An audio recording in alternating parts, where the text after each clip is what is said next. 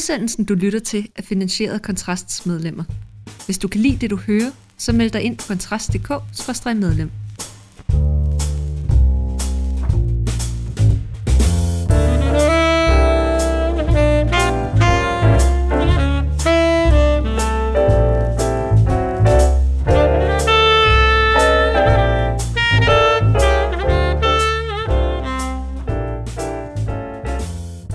Som bekendt har det borgerlige Danmark det ikke alt for godt lige nu. Men i denne for vor blok så svære tid, hvad vil den bedst mulige regering så egentlig være? Og signalerer det amerikanske midtvejsvalg inden på Trump-æraen? Og hvad laver danske ungdomspolitikere egentlig i en amerikansk valgkamp? Ja, de spørgsmål vil dagens udsøgte panel besvare med både valgtalenhed og kompetence, for jeg har nemlig besøg af ingen ringere end Nikolaj Bø, forfatter samt konservativ rådmand på Frederiksberg. Velkommen til. Tak. Thomas Gras, cheføkonom hos Ny Borgerlig. Velkommen til dig også. Tak skal du have. Og sidst, men ikke mindst, Nikolaj Svejgaard Poulsen, politisk og strategisk rådgiver for Liberal Alliance. Velkommen til dig. Mange tak.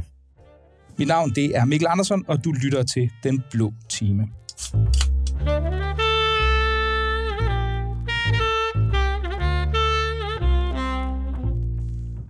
Mandag påbegyndte Mette Frederiksen regeringsforhandlingerne på Marienborg, og lige nu ligner antallet af mulige regeringskonstellationer et tabt spil Scrabble. For får vi mund den for flere muligvis smertefulde SM-regering, eller kan det være, at de radikale de springer over midten og giver danskerne en MRVC-regering, Lidt ligesom det, vi så i gamle dage i 80'erne, men altså med M i stedet for Centrumdemokraterne. Eller er det måske den helt brede SVCMR-regering, som vi kan forvente? Eller skal man i stedet forberede sig på en lyserød SFR-regering? Eller måske blot en gentagelse af S-1-partiregeringen? Ja, mulighederne de er mange, men jeg kunne godt tænke mig at høre, hvilken realistisk regering, der vil være det bedst mulige for ikke de borgerlige partier, men for det borgerlige Danmark. Nikolaj Bø. Huh, den er svær. altså, for det første, den her midterregering, som jeg tror, vi også talte om sidst, jeg var med i det her udmærkede program, det er jo en, øh, en underlig konstruktion, fordi hvad er det egentlig, den skal kunne, som man ikke kan gøre ved at lave fornuftige aftaler på tværs af midten. Det er, det er meget svært at se. Og det er også meget svært at se, synes jeg, hvilken interesse de borgerlige partier har i at gå med i en under omstændigheder Mette Frederiksen ledet regering, efter at have ført en stor del af deres valgkamp på, at hun øh, var magtfuldkommen og en på alle mulige måder øh, forfærdelig leder af Danmark. Det, det bliver meget svært at forklare vælgerne og baglandet for, for alle de, de mulige partiers øh, vedkommende. Øhm, jeg synes, det er, en, det er en situation, som er svær at se nogen øh, rigtig god øh, udgang på fra et borgerligt synspunkt. Altså jeg tror, hvis Venstre går med, så, øh, så kommer det til at, at koste dem dyrt, og, øh, og det bliver så måske en mulighed for, øh, for de andre borgerlige partier. Det er måske noget af det eneste, man som konservativ kan se som, øh, som et positivt perspektiv i det. Øhm, jeg tror, at det ender med, øh, med en eller anden form for socialdemokratisk mindretalsregering igen i, i sidste ende. Og, øh, og jeg tror, at de borgerlige, de, øh, de står sig bedst ved at stå udenfor og kritisere den der regering. Øh, jeg kan ikke rigtig se, hvad de, hvad de vinder ved at, at gå med i den. Så altså ingen øh, regeringsdeltagelse for indeværende, men muligheden for at samle sig og så øh, komme tilbage stærkere om, øh, om fire år? Ja, det vil jeg sige. Altså, øh, jeg synes, det, det ser meget, meget svært ud øh, at, at se noget perspektiv i, i den. Altså en midterregering, eller en regering hen over midten, det er jo et, et sted, hvor politiske visioner, de går hen for at dø. Altså det, det er svært at se andet end, at det bliver sådan en teknokratisk, byråkratisk øh, ting, der trækker energien ud af politik og, øh, og, og sløre de politiske forskelle, som der jo åbenlyst er mellem de borgerlige og de, de røde. Og, øh, og det tror jeg ikke øh, hverken de borgerlige partier eller dansk demokrati i det hele taget er, er tjent med. Nikolaj, hvad, hvad tænker du? Jeg ved, du øh, er utvivlsom, nu du repræsenterer jo ikke LA, skal siges, I, I taler jo som privatpersoner, men jeg ved, du nærer brændende ønsker om regeringer hen over midten. Er det ikke rigtigt? Ja, det er vist en journalistisk stramning. Øh, det gør jeg ikke. Øh, men nu spurgte du om, hvad det bedste for det borgerlige Danmark var. Og så kan vi jo ligesom, så er valgresultatet jo ligesom givet. Socialdemokratiet er med mere end 100% det største parti. Det vil sige, det bliver med 99,9% sandsynlighed dem, der bliver kernen i en ny regering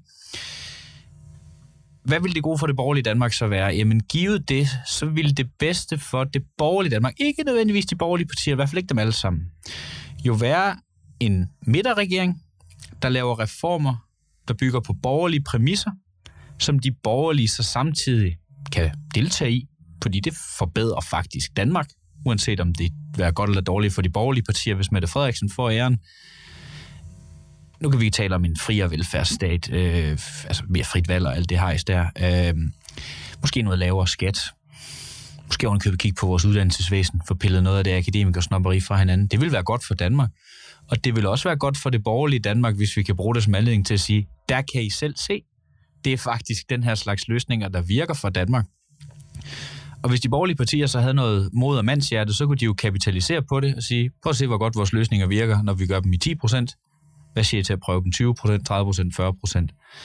Så jeg tror, det bedste for det borgerlige Danmark vil være en moderat midterregering, så hvis jeg oversætter det, og du var ja. selvfølgelig ond og strammet ja, ja. gevaldigt, for jeg ved godt, du ikke er tilhænger af ja. regeringer hen over midten, ja. men, men øh, så det var min behagelige spøg. Men hvis vi Aha. oversætter det andet til, til, hvad det altså til, til, til sådan en parlamentarisk konstellation, så er det det, som du siger, det vil være det bedste, vil være, hvis de radikale hoppede hen over midten og lavede en eller anden form for regeringskonstellation med de borgerlige partier nej, og nej. moderaterne, eller hvad? Nej, nej, nej, nej. Øh, som tingene er, så kan vi ikke komme udenom for mig at se, at vi får en socialdemokratisk regering, øh, med en socialdemokratisk ledet regering. Og det skal vi heller ikke ønske os, fordi der er ikke nogen af de borgerlige partier, der har hverken den moralske eller mandatmæssige styrke til at tage lederskab lige nu.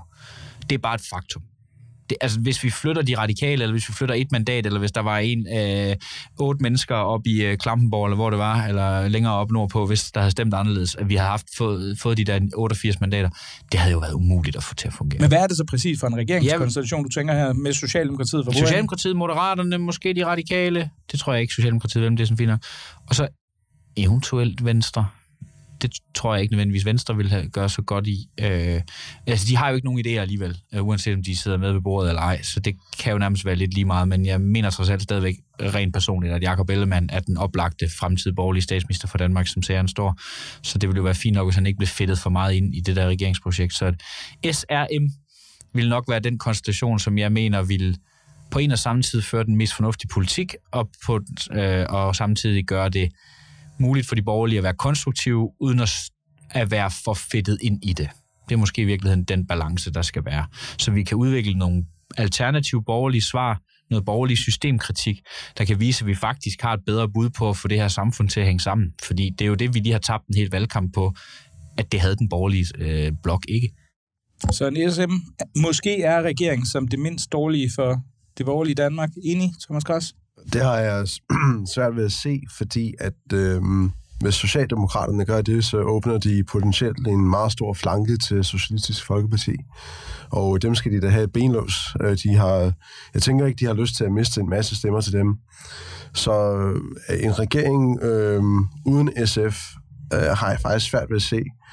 Øh, i, I hvert fald, hvis det sker, så bliver det en høj pris, der skal betales af Socialdemokratiet.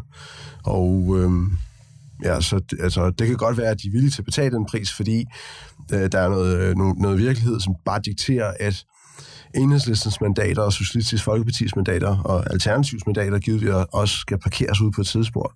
Men det er mange mandater, det drejer sig om.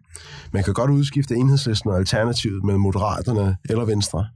Men jeg tror ikke, man kan udskifte Socialistisk Folkeparti og enhedslisten med Venstre og Moderaterne.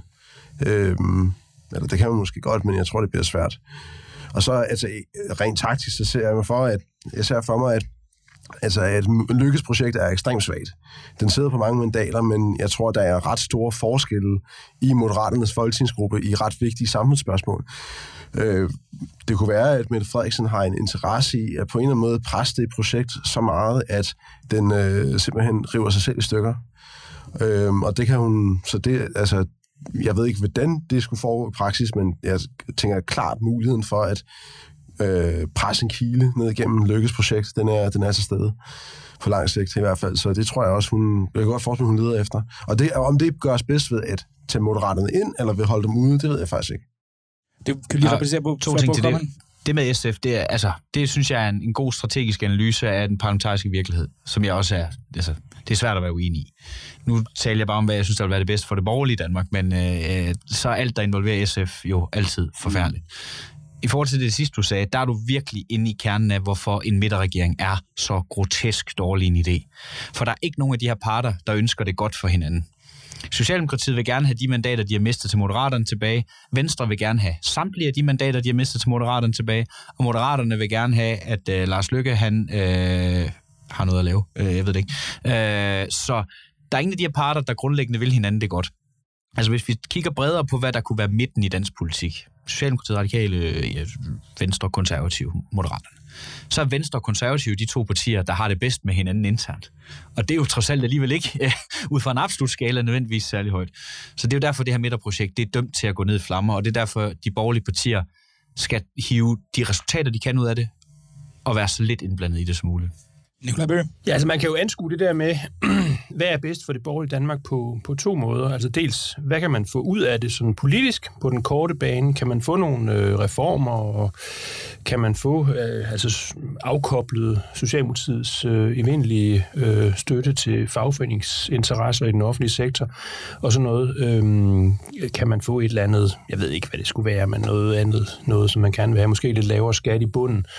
Øh, kan man få sådan nogle gevinster på den korte bane? Øh, enten ved at gå med en regering, eller ved ikke at gå med en regering, men lave en anden form for samarbejde med, med en, en S-ledet regering.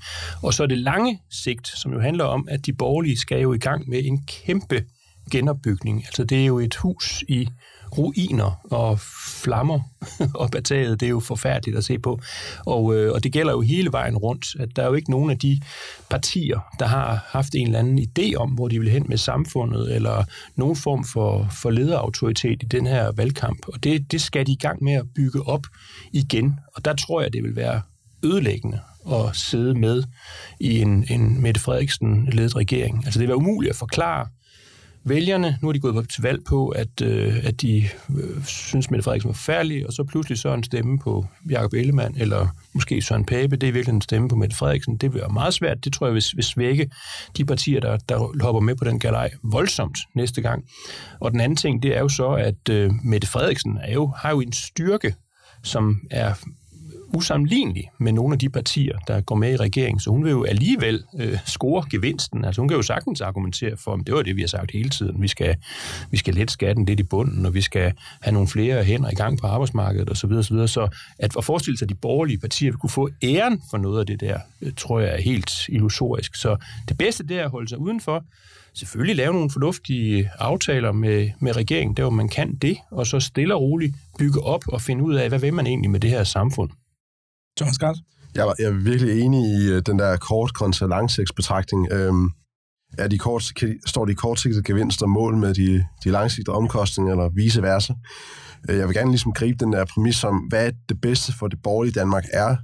Øhm, og i mit hoved er det jo øh, det, som fører mere personligt ansvar med sig, og altså et mindre offentligt ansvar, et mindre politisk ansvar for at løse de forskellige udfordringer, som borgerne øh, står for til hverdag forudsætning for, at man kan få en politik, som trækker i den retning, er, et, er simpelthen et stærkt mandat til at gennemføre den form for strukturelle forandringer. Og øh, det mandat kræver altså et, en vellykket valgkamp med noget vellykket kommunikation og nogle vellykkede budskaber, som så afføder det her positive mandat. Og hvis der er noget, den her valgkamp har vist, er det en meget, meget stærk øvelse i ekstremt mislykket kommunikation fra de borgerlige. Ingen har fattet, hvad de borgerlige egentlig vil, og der bliver talt med seks forskellige, eller også syv forskellige retninger. Så det virker på mig som om, at forudsætningen for succes er effektiv kommunikation. Det kræver nok noget konsolidering også øh, på den borgerlige side. Det kræver noget idéudvikling, og det kræver, at man lærer af sine fejl. Og øh, så hvis ud fra den præmis, det bedste for det borgerlige Danmark er simpelthen ikke at være en del af det her projekt, altså en ny regering. Altså der er simpelthen, og, og måske eller virkelig, så er spørgsmålet, hvor borgerlig er Venstre egentlig? Fordi hvis Venstre går til, altså simpelthen har indoptaget hele Venstrefløjens præmis om, at det er det politiske Danmark, som skal løse mange af borgernes udfordringer. Giver det så egentlig mening for borgerlige mennesker at betragte Venstre som borgerligt? Altså, de kalder sig selv borgerlige, men er de borgerlige? Hvis folk er enige om, hvad at succes, succeskriteriet for borgerligheden er, at der skal mere personligt ansvar til. Kan vi, er Venstre egentlig borgerlige efter det målstak? Hvis de er, så skal, vi, så skal de ikke være med i regeringen. Men hvis de ikke er, så skal de med i regeringen for, at de kan blive betale prisen for at ikke være borgerlig, så at sige. Ja, det er vel også det, Nikolaj, tænker jeg nu som den, der, der, der ligesom kan se den gevinsten i det. Det er vel det store problem for Venstre også. Altså det vil være partiet, der traditionelt, eller i hvert fald de sidste øh, 40 års tid, har, øh, ah, 30 år er det vel, men har haft ligesom lederskabet i, i, den, i, i Blå Blok, der så vil ende med ikke alene at pege på den statsminister, som man gik til til, til valg på at få væltet, men samtidig jo også vil stå i, i et forfærdeligt dilemma, hvis man på et eller andet tidspunkt skal forsøge at, at, at genrejse Blå Blok, for så skal man vel på en eller anden måde undsige den politik, man har brugt nogle år på at føre, sammen med hende, som man gerne vil vælge. Så, ja. så på længere sigt er det vel reelt nok, at, at skadevirkningerne kan være ganske omfattende for det borgerlige Danmark. Det har I fuldstændig ret i. Øh, jeg synes, det der kunne tale for, at der er nogen, der skal gøre det offer, det er jo, at det vi borgerlige kunne blive enige om, nu siger vi borgerlige, vi taler ikke på vegne af vores partier, det de borgerlige partier kunne blive enige om, som nærmest det eneste, det var Mette, hun var dum. Jeg kommer selv fra Gøl, en minkavler by. Jeg er meget enig. Hvad er det, der gør hende dum? Der er noget med hendes politik. Noget af det er rødt. Det kan man jo i et vist omfang forhindre ved at have en regering, der ikke er afhængig af venstrefløjen. Hvad er det derudover? Det er hendes forhold til magt. Det tror jeg aldrig helt, man kan få af hende, for nu at sige det mildt. Men der kunne jo tale for, at moderere hendes, det vi kan kalde magtfuldkommenhed. Og det tror jeg faktisk nærmest moderaterne og de radikale kunne gøre for os. Men det kunne jo være det, der talte for, at for eksempel Venstre tog kuglen på vegne af det borgerlige Danmark, og det vil nok sandsynligvis være ekstremt omkostningsfuldt for dem. Øh, andre vil nok sige, at de har fortjent det. Det skal jeg holde mig ud af. Men, men det der med, at man kunne reducere den skadevirkning, som vi vel alle sammen er enige om, at Mette Frederiksen har haft på det her land ved at være i regering med hende. Øh, jeg er heller ikke sikker på, at det lykkes, men jeg synes, at der er, det er værd at sige, at det er en reel mulighed. At den Mette Frederiksen, der så vil være statsminister de næste par år, på ingen måde vil være lige så destruktiv som den Mette Frederiksen, vi alle sammen vil have ud af regeringskontoren. Jeg vil stadigvæk hellere any day have en borgerlig statsminister. Det får vi bare ikke forløbig, og vi får det slet ikke, før vi skaber en reel folkelig opbakning til borgerlig politik. Jeg, jeg kunne meget godt lide øh, Thomas' øh, tanke før om, at øh, det man jo kunne få ud af, at Venstre gik med i regeringen, det var en eller anden form for demaskering, at de jo i virkeligheden er sådan semi-socialdemokrater. Og det er jo også lidt det, vi har set i den her valgkamp, at de jo på lange stræk er de jo enige med Socialdemokratiet, altså omkring det her med væksten i den offentlige sektor, og hvor skal øh, lettelserne i skatten ligge, og så videre, og så videre. Og der er en masse øh, teknik omkring noget med sundhedsvæsenet og sådan noget, hvor jeg ikke tror, der er nogen form for forskel på, hvad, hvad Venstre og Socialdemokratiet, eller Lars Løkke Løkke for den sags skyld øh, mener. Så man skal se kynisk på det fra de andre borgerlige partiers side, så, så kunne det jo være fint, hvis Venstre gik med og blev øh, afsløret, som de øh, forklædte socialdemokrater, de, de i virkeligheden er. Men så dumme tror jeg ikke, de er. Men jeg vil egentlig gerne udfordre det der lidt, fordi jeg er selv tidligere venstremand, så dermed deler jeg også skuffelsen over, hvad Venstre er. Men Venstre er det eneste parti, der konsekvent har givet at stille sig op forrest i flokken og tage alle kuglerne de sidste tre år. Det har ikke været nemt for Jacob Ellemann, for nu at sige det mildt. Der er en anden, der meldte sig i sidste øjeblik, der lå lunt øh, i resten af valgperioden, uden at øh, selv at tage en eneste kugle på vegne af hverken den politik, han gik ind for, eller det borgerlige Danmark som helhed. Der bliver jeg bare nødt til at sige, lige så borgerlam, vi kan synes, de er i politikken, der er en selvstændig værdi i, at der er nogen, der gider at mue ud, når klokken den er fire om morgenen. Og det bliver bare, at det bliver bare nødt til at sige i den her sammenhæng, så kan det godt være, at det er den gang, der skal muse ud her. Og på den ene side vil jeg gerne tro, at øh, alle Venstres vælgere er så ideologiske, at de vil foretrække hmm, for eksempel Liberal Alliance frem for Venstre. Det tror jeg faktisk ikke. Jeg tror faktisk, at der er ret mange Venstre vælgere, og især mange Venstre medlemmer, der ligger en selvstændig værdi i, at Venstre er med til at få maskinen til at køre. Og det kan vi godt som ideologer sidde her og fnys håndeligt af. Men de fleste mennesker går trods alt ikke op i, hvilken ideologi det er, der styrer landet. De går op i, om maskinen kører, og den kører godt. Og jeg tror, at Venstre kunne være med til at få maskinen til at køre bedre. Jeg vil ønske, de havde mange flere idéer, så vi kunne gøre, hæve ambitionsniveauet. Men det, jeg vil bare lige vel at sige her, jeg tror ikke nødvendigvis, det vil blive Venstres ødelæggelse at gå med i sådan en regering. Jeg siger ikke, det nødvendigvis er det rigtige, men jeg tror ikke nødvendigvis, det vil blive deres ødelæggelse. Det, det, det har du sikkert ret i, men jeg tror heller ikke, det vil være nogen, noget grundlag for at vokse øh, for Venstre. Og altså, der kan man sige, at ud fra den her tankegang om, hvad, hvad er godt for det borgerlige Danmark, så, så er der jo også noget, noget skidt ved det, fordi det, der mangler jo en eller anden form for lederskikkelse. Det, det store dyr på, øh, på savannen er pludselig blevet til en lille gnaver, Øh, og, og det er ikke godt. Altså det, det på den måde er det jo... Altså, er der, jeg, jeg har svært ved at se noget, noget godt ved nogen form for borgerlig regeringsdeltagelse øh, lige her nu, lige nu her.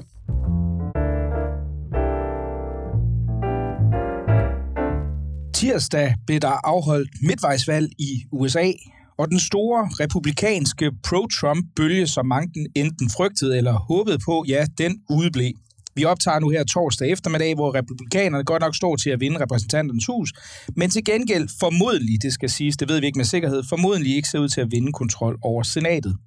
Så hvad er det egentlig, vi kan lære af resultatet, der ser ud som en forkastelse af meget store dele af sådan Trumps ideologi og også hans, øh, hans kandidater, Thomas Græs? Hvad vi kan lære?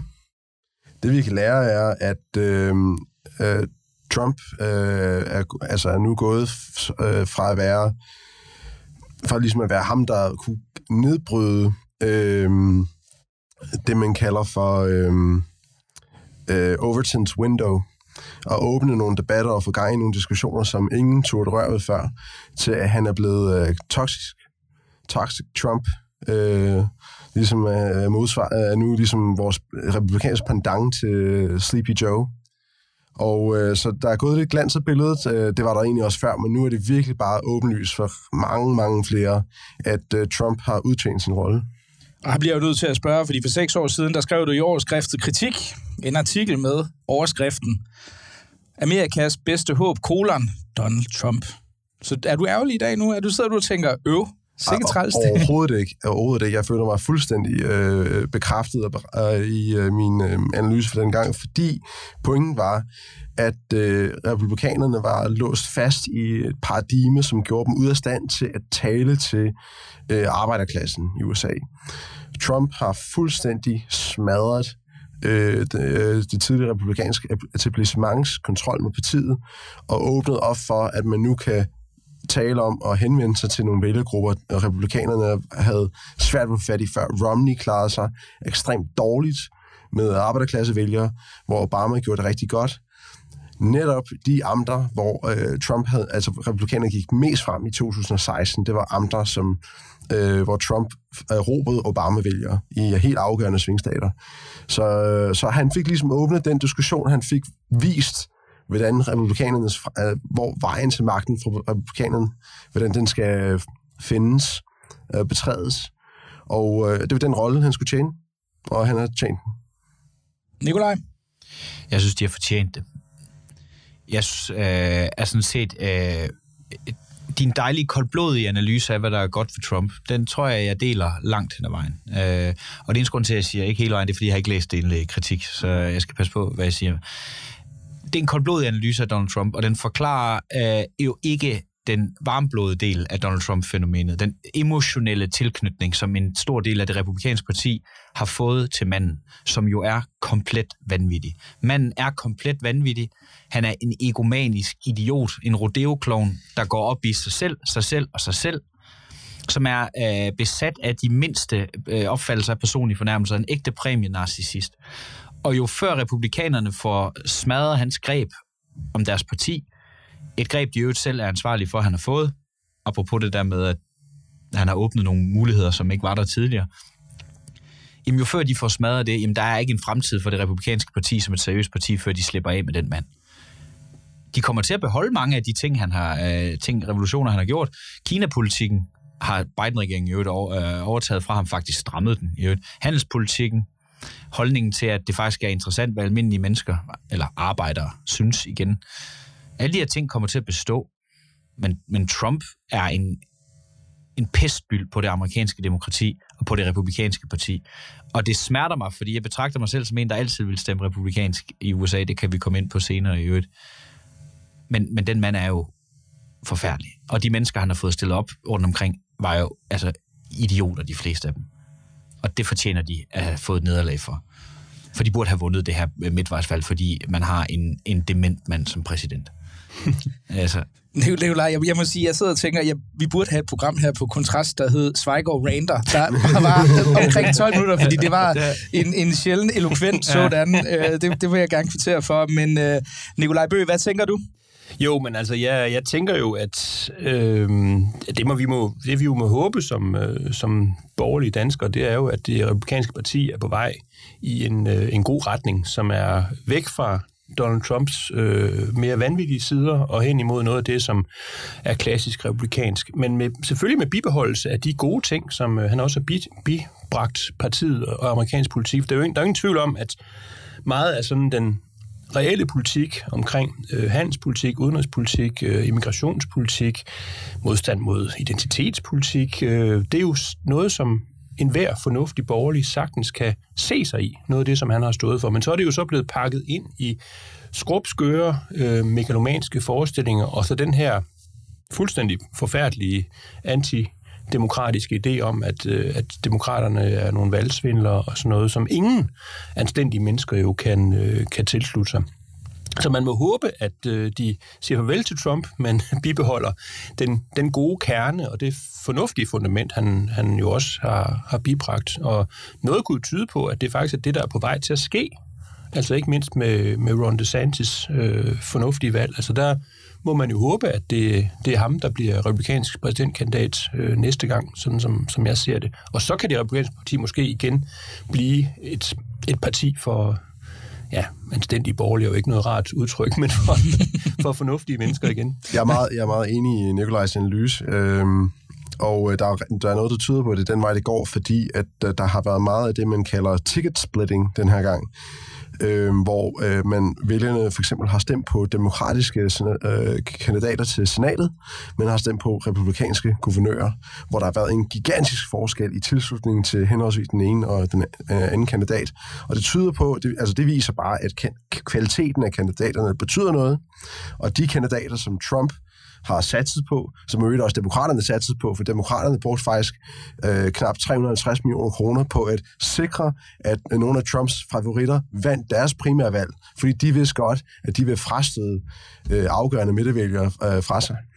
Øh, der er, altså, der er noget, der tyder på, at det her kandidatkvalitet betyder noget, og at det var øh, de rigtige kandidater, der, der egentlig har klaret sig godt. For eksempel i Georgia, hvor øh, Brian Kemp som Trump har øh, kigget efter for at, at nægte at øh, annullere valgresultatet i 2020 øh, i det afgørende delstat Georgia.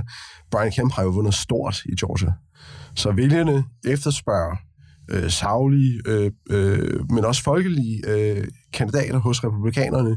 Men Trumps hæmningsløs narcissisme, den er, der er glansen lidt gået af den, ikke? Må jeg tilføje, at vi har faktisk, nu har talt meget om, hvem der har tabt det her primærvalg. For mig at se, den største vinder af primærvalg, øh, eller midtøjsvalg, største vinder er Ukraine. Fordi både blandt nogle af de mest tossede demokrater og blandt nogle af de mest tossede republikanere, der har, de er jo ikke kommet ind. Så mange af de kandidater, der vil være med til at så tvivl om USA's stålfaste og afgørende støtte til, at Ukraine kan fortsætte deres forsvarskrig mod Rusland, jamen, den er fra USA's engagement i det her er ikke blevet svækket af det her. Det var der mange, ja, selvfølgelig sjovt nok, så ukrainerne, der var ekstremt bekymret for. Og det er ikke sket. Så det er jo, altså, det, det er jo det, der betyder noget i virkeligheden. Det er jo bare et midtvejsvalg. De har valgt hver andet år til deres, øh, eller, øh, til deres øh, repræsentanthus. De har valgt hele tiden i USA. Der sker hele tiden alt muligt. Alle mulige analyser, det ene og det andet.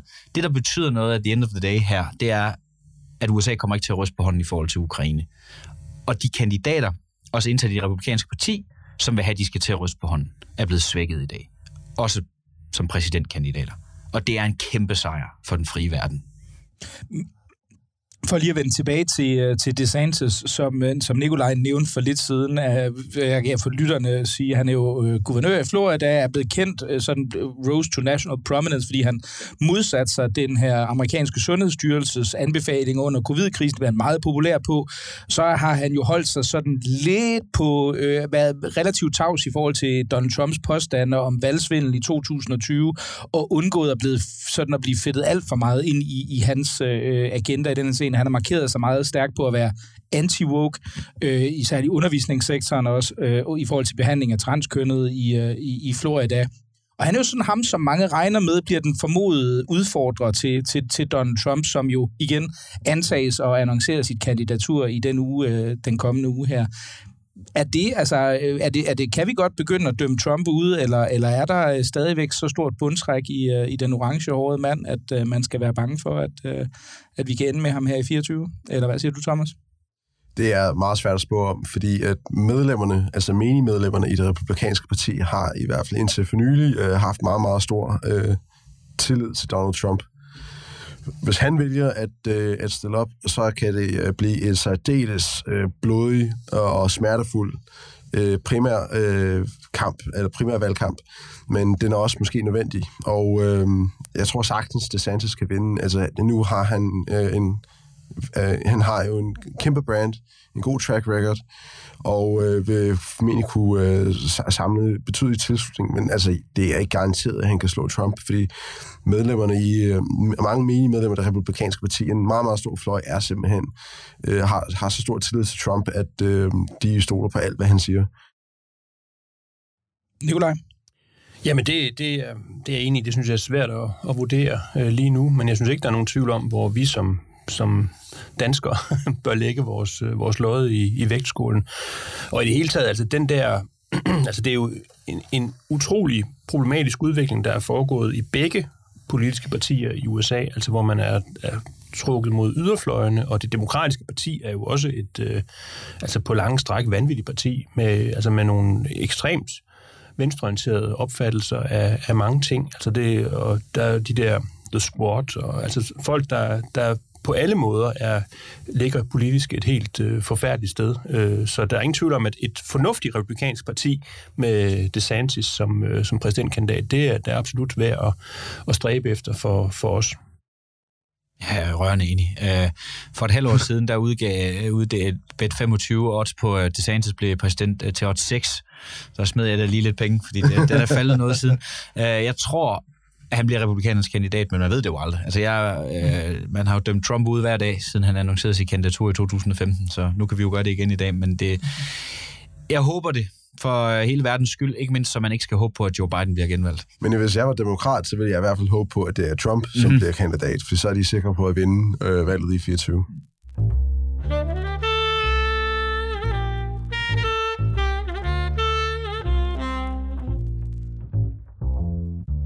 Og vi bliver lidt ved det amerikanske valg og valgkampen op til midtvejsvalget her.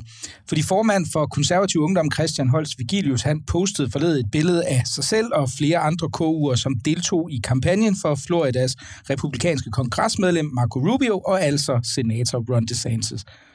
Det virkede til synligheden fint, for begge fik glimrende valg, men efterfølgende så mødte Vigilius og kompagni en større shitstorm på Twitter, der slet ikke kunne forstå, at man førte kampagne for to republikanere, der både er skeptiske over for abort, og for Rubios vedkommende også positiv over for Trumps myte om valgtyveri og meget andet. Men sådan en besøg er imidlertid slet ikke ny, og også Danmarks Socialdemokratiske Ungdom, DSU, kandidater, de har flere gange deltaget i demokraternes valgkampagner. Men altså, normalt så er de fleste jo enige om, at udenlandsk indblanding i valg, det er en dårlig ting. Så hvorfor pokker er det egentlig, at danske ungdomspolitikere, de går og fører kampagne for politikere i andre lande, som de øvrigt, og det gælder jo så både DSU og KU, og de er uenige med om ganske væsentlige politikområder. Og det kan jeg jo spørge dig om, Nikolaj Svejgaard, for jeg ved, du selv har været på op til flere rejser, hvor du således har blandet dig mætlet i andre landes uafhængige valg. Hvad er det for noget? Jamen, jeg ved det godt, og efter 2016 gik det da også op for mig, hvad fanden det er, vi har haft gang i her. Altså, det er jo øh, åbenbart det, der var problemet. Ja, jeg har været med Venstres Ungdom, både til øh, Romneys kampagne i 2012 i Florida, og så var vi også øh, over til midtvejsvalget i, øh, i 14. Og jeg bliver bare nødt til Altså, jeg synes, der er en, en utrolig sjov kontrast mellem for 10 år siden, her i efteråret 2012 skulle jeg afsted over til, øh, sammen med nogle gode andre gave øh, VU'er, altså medlemmer af Venstres Ungdom, kan jeg sige til lytterne, som jeg var medlem af dengang, over for valgkampen med Romney, for Romney. Og øh, jeg bliver simpelthen inviteret ind i aftenshowet, sammen med en DSU'er, der skal overføre for Obama, til en stille og rolig hyggelig snak om det. Ikke et eneste kritisk spørgsmål, ikke nogen sure miner. Nej, tværtimod, der kommer faktisk en kavalkade af øh, Christiansborg-politikere, som DR har været ude og interviewe, der ønsker henholdsvis DSU'erne og mig øh, god tur. Det var jo blandt andet øh, Christian Thulesen Dahl og Søren Espersen og Jacob Ellemann, der ønskede mig øh, god tur over at støtte den her aborthadende Romney, som man vil sige i dag. Kontrasten til, at øh, Christian Vigilius øh, skal ind og stå skoleret i deadline, som jeg jo plejer at kalde øh, aftenshowet for folk, der læser avis. Øh, den synes jeg siger noget om, hvad der er sket de sidste 10 år. At nu, dengang var framing hver gang. Dengang, når man snakker om nogen, der skulle til USA, så var det, og det bliver da godt nok spændende. Hold da op, I skal over til øh, USA og se, øh, hvordan de fører valg derovre. Der var øh, 90 procent af reaktionerne var positive. Så var der lidt med det der med abort. Det var nemt nok at komme udenom på grund af Roe versus Wade, så det er jo ikke så godt nu, med, når nu det ikke længere er noget højesteret har besluttet. Det kan jeg sådan set... Der er lidt der. Jeg vil sige, øh, jeg kan jo ikke engang øh, finde et parti i Danmark, jeg er 100% enig med, så at finde en, øh, en præsidentkandidat i USA eller en, en senatskandidat, man er måske lidt bøvlet, men jeg synes bare, det er vildt, at der er sket så meget på de her 10 år. Vi har importeret den der ultimative tilgang til konflikter, at der hele tiden skal deles folk op mellem de gode og de onde. Mm. Og det er hver dag, der kommer et nyt kriterie for, hvornår du er god og hvornår du er ond. Og så skal man hænges ud og svines til. Og koger, det er jo altid det samme med. De er jo fascister ligesom i 30'erne og bla bla bla, og der er jo også Gustav Friis for Matador, og du ved, det hele, ikke? altså det... Jeg blev egentlig bare ked af det af den debat. Jeg blev ked af, at nogle unge mennesker, som i sidste ende først og fremmest er nysgerrige på at opleve det her. Fordi, hvis vi skal sige det helt ærligt, langt hen vejen er det en sjov ferie for at opleve noget. Og man er over at prøve at stemme dørklokker og ringe og sådan noget, men man er derude også i USA og prøver en masse lækker fastfood og kører nogle store biler og sådan noget. Langt hen vejen er det en ferie, det kan jeg godt afsløre. Det, jeg synes, det er forfærdeligt med noget der til, at sådan nogle unge mennesker, de skal svines til på den, i den Twitter-kloak, og er debattører øh, for noget, som i sidste ende er en, mest af alt en studietur. Det synes jeg... Der er noget sådan kinesisk kulturrevolution og røde gardister og blød totalitarisme over ja. Jarl Cordova og sine bosses tilgang, ikke? Jo, det er, det, det tror jeg ikke, vi, vi evner at blive særlig uenige om det her. Det, jeg synes, det er en meget, meget be, beklagelig diskussion på alle mulige lederkanter. Altså helt basalt, så er USA er jo ligesom sådan det, altså det fremmeste land inden for sådan en politisk kampagneteknik, og altid været det. Det har altid været det land, som man har kigget over imod for at se, hvad, hvad er det nye, og hvordan kan vi, hvad kan vi lære af her i Danmark, og så videre, og så videre. Og så har de forskellige politiske partier, de har jo så nogle, nogle søsterpartier derovre, og det er så dem, de tager over for at, at lure nogle tricks af, og så videre, og det har KU og VU og DSU og alle mulige gjort i, i 100 år, og det gør man stadigvæk, og det er meget, meget svært at se, hvad der skulle være problematisk i det. Og det er jo vi jo på en eller anden måde, altså dels har vi overtaget en ekstremt polariseret øh, amerikansk diskurs omkring det der med den amerikanske politik, som jeg ikke synes klæder vores politiske debat. Og så har vi jo også overtaget, altså den der, det er jo også en anden form for deplatforming, øh, cancel culture, øh, Øh, de øh, tendens, vi ser her, altså hvor folk, der, der mener noget forkert, dem skal man lukke munden på, og de skal fyres, og de skal holde deres kæft, og det er kun de, de rene af hjertet, og dem, som jeg selv er enig med, der skal have lov til at sige noget som helst. I hvert fald ikke uden at blive, risikere alle mulige former for repressalier. Det er på alle mulige måder en, øh, en uheldig udvikling i den danske debat, det her. Altså, jeg synes jo noget af det, har jeg også skrevet en, en, en, en klumme om inde på kontrakt. Jeg synes noget, noget af det vildeste var, fordi man kan jo egentlig sige, at når jamen, altså, at venstrefløjen udråber en eller anden borgerlig politiker eller ungdomspolitiker til, til fascist, det er jo, hvad venstrefløjen på Twitter nogle, nogle gange gør. Altså, jeg vil dog sige, skrigeriet var lidt højere, end, end det normalt var her. Men det, jeg synes, der egentlig også var, var særligt påfaldende, det var, at vi så jo, altså, Jarl Kordo er politisk kommentator, vært på Kordo er Steno på Berlingske osv., kigge ud og, og lange ud, ikke alene efter øh, øh, Christian Holst Vigilius, men også efter hans far. Mm. Øh, fordi han havde liket, faderen havde simpelthen liket et, et, et, et billede af det her billede, hvor de står i USA, og der, der kende, altså til kendegav Cordua så, at, han, at, at, at det, at øh, han havde liket, det var udtryk for, at de havde dårlig dømmekraft på faderens arbejdspladses øh, HR-afdeling, fordi hvis de kunne ansætte en mand, der kunne like noget sådan, så var det jo fuldstændig beyond the pale, og det, det synes jeg alligevel er en, det, altså, det, det, det kom simpelthen bag på mig, fordi en ting er at være meget, meget harm på Vigilius, det kan man jo så være, men, men, men at det simpelthen går så langt ud, at et hjertelike på Twitter til en søns foto øh, kan, kan give anledning til, til, til tvivl om ansættelsesforhold. Det er ret vildt. Det er ret vildt. Og Cordova kalder sig selv liberal, og der er intet liberalt i det der. Altså liberal betyder at være, altså i Machiavelli sagde, at at være liberal, det er at være gavmild. Altså gammel sjæl rummelig, og der er intet rummeligt i det her. Det er jo, øh, som sagt, noget blød totalitarisme, og øh, det her med, at man at folks holdninger skal også skal definere, om de er et øh, gode, øh, gode eller dårlige mennesker, eller at man, når man er over i USA og besøger republikanerne, skal hæfte for alle republikanernes holdninger, eller hvis du går på en arbejdsplads, hvor din arbejdsgiver, i mit tilfælde Ny Borgerlig, at jeg som øh, ansat hos dem skal hæfte for alt det, nyborgerlig mener, og man kan ikke adskille de to. Det er jo det modsatte øh, af det liberale demokrati, hvor vi kigger på, altså vi adskiller diskussion fra individ, og, øh, og der er rum til plads til alle øh, individer, og diskussionerne tages øh, for sig.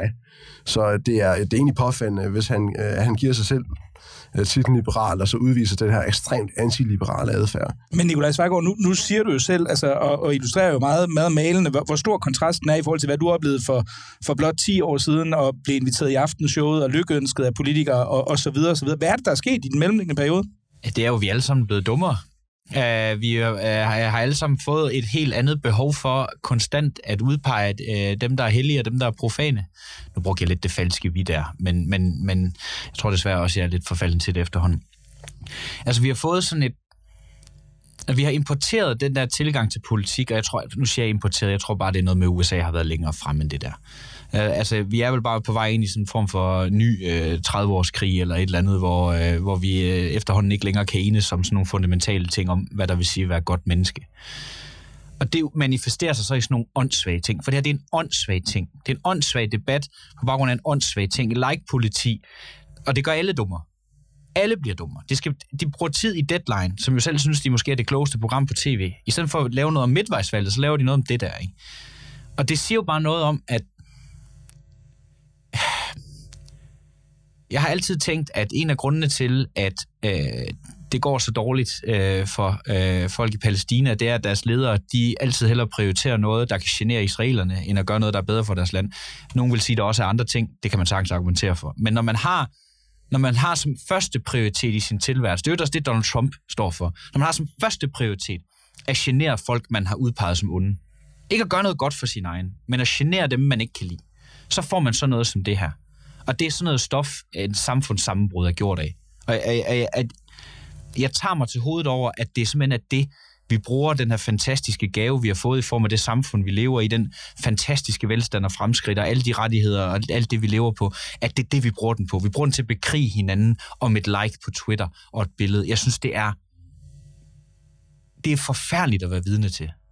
Og jeg prøver selv at lade være med at bidrage til det. Jeg er ikke rigtig på Twitter. Jeg hader Twitter. Jeg synes, det er et grotesk åndssvagt medie.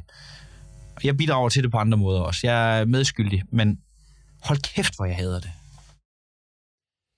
Jamen altså, det, det er jo igen også svært at være, være særlig uenig i. Og altså, hvis vi skal se sådan lidt bredere på, altså jævnfør vores tidligere diskussion om det amerikanske øh, valg her, så øh, midtvejsvalg, så, øh, så må man jo se, at så, så, er der mange, så bruger vi netop mange kræfter på noget, som er inderligt ligegyldigt, frem for at blive lidt klogere på, hvad sker der faktisk øh, i øh, amerikansk politik, som øh, betyder rigtig meget for os og for hele verden og for vores sikkerhed osv. osv.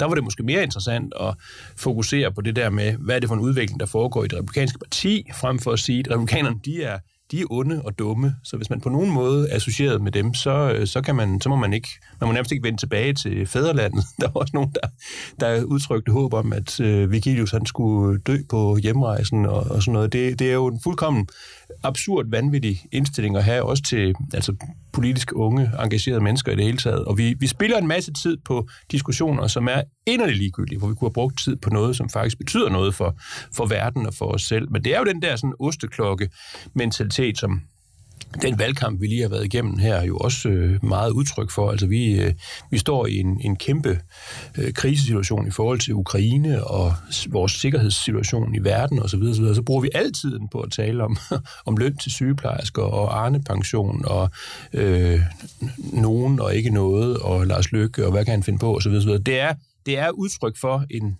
en, en meget, meget lille øh, boble øh, debat, vi har her i det her land, og det, det er der ikke noget godt at sige om. Jeg synes, det er et selvstændigt problem, at ting på Twitter bliver taget op mm. som journalistisk relevante, mm. bare fordi det fylder noget på Twitter.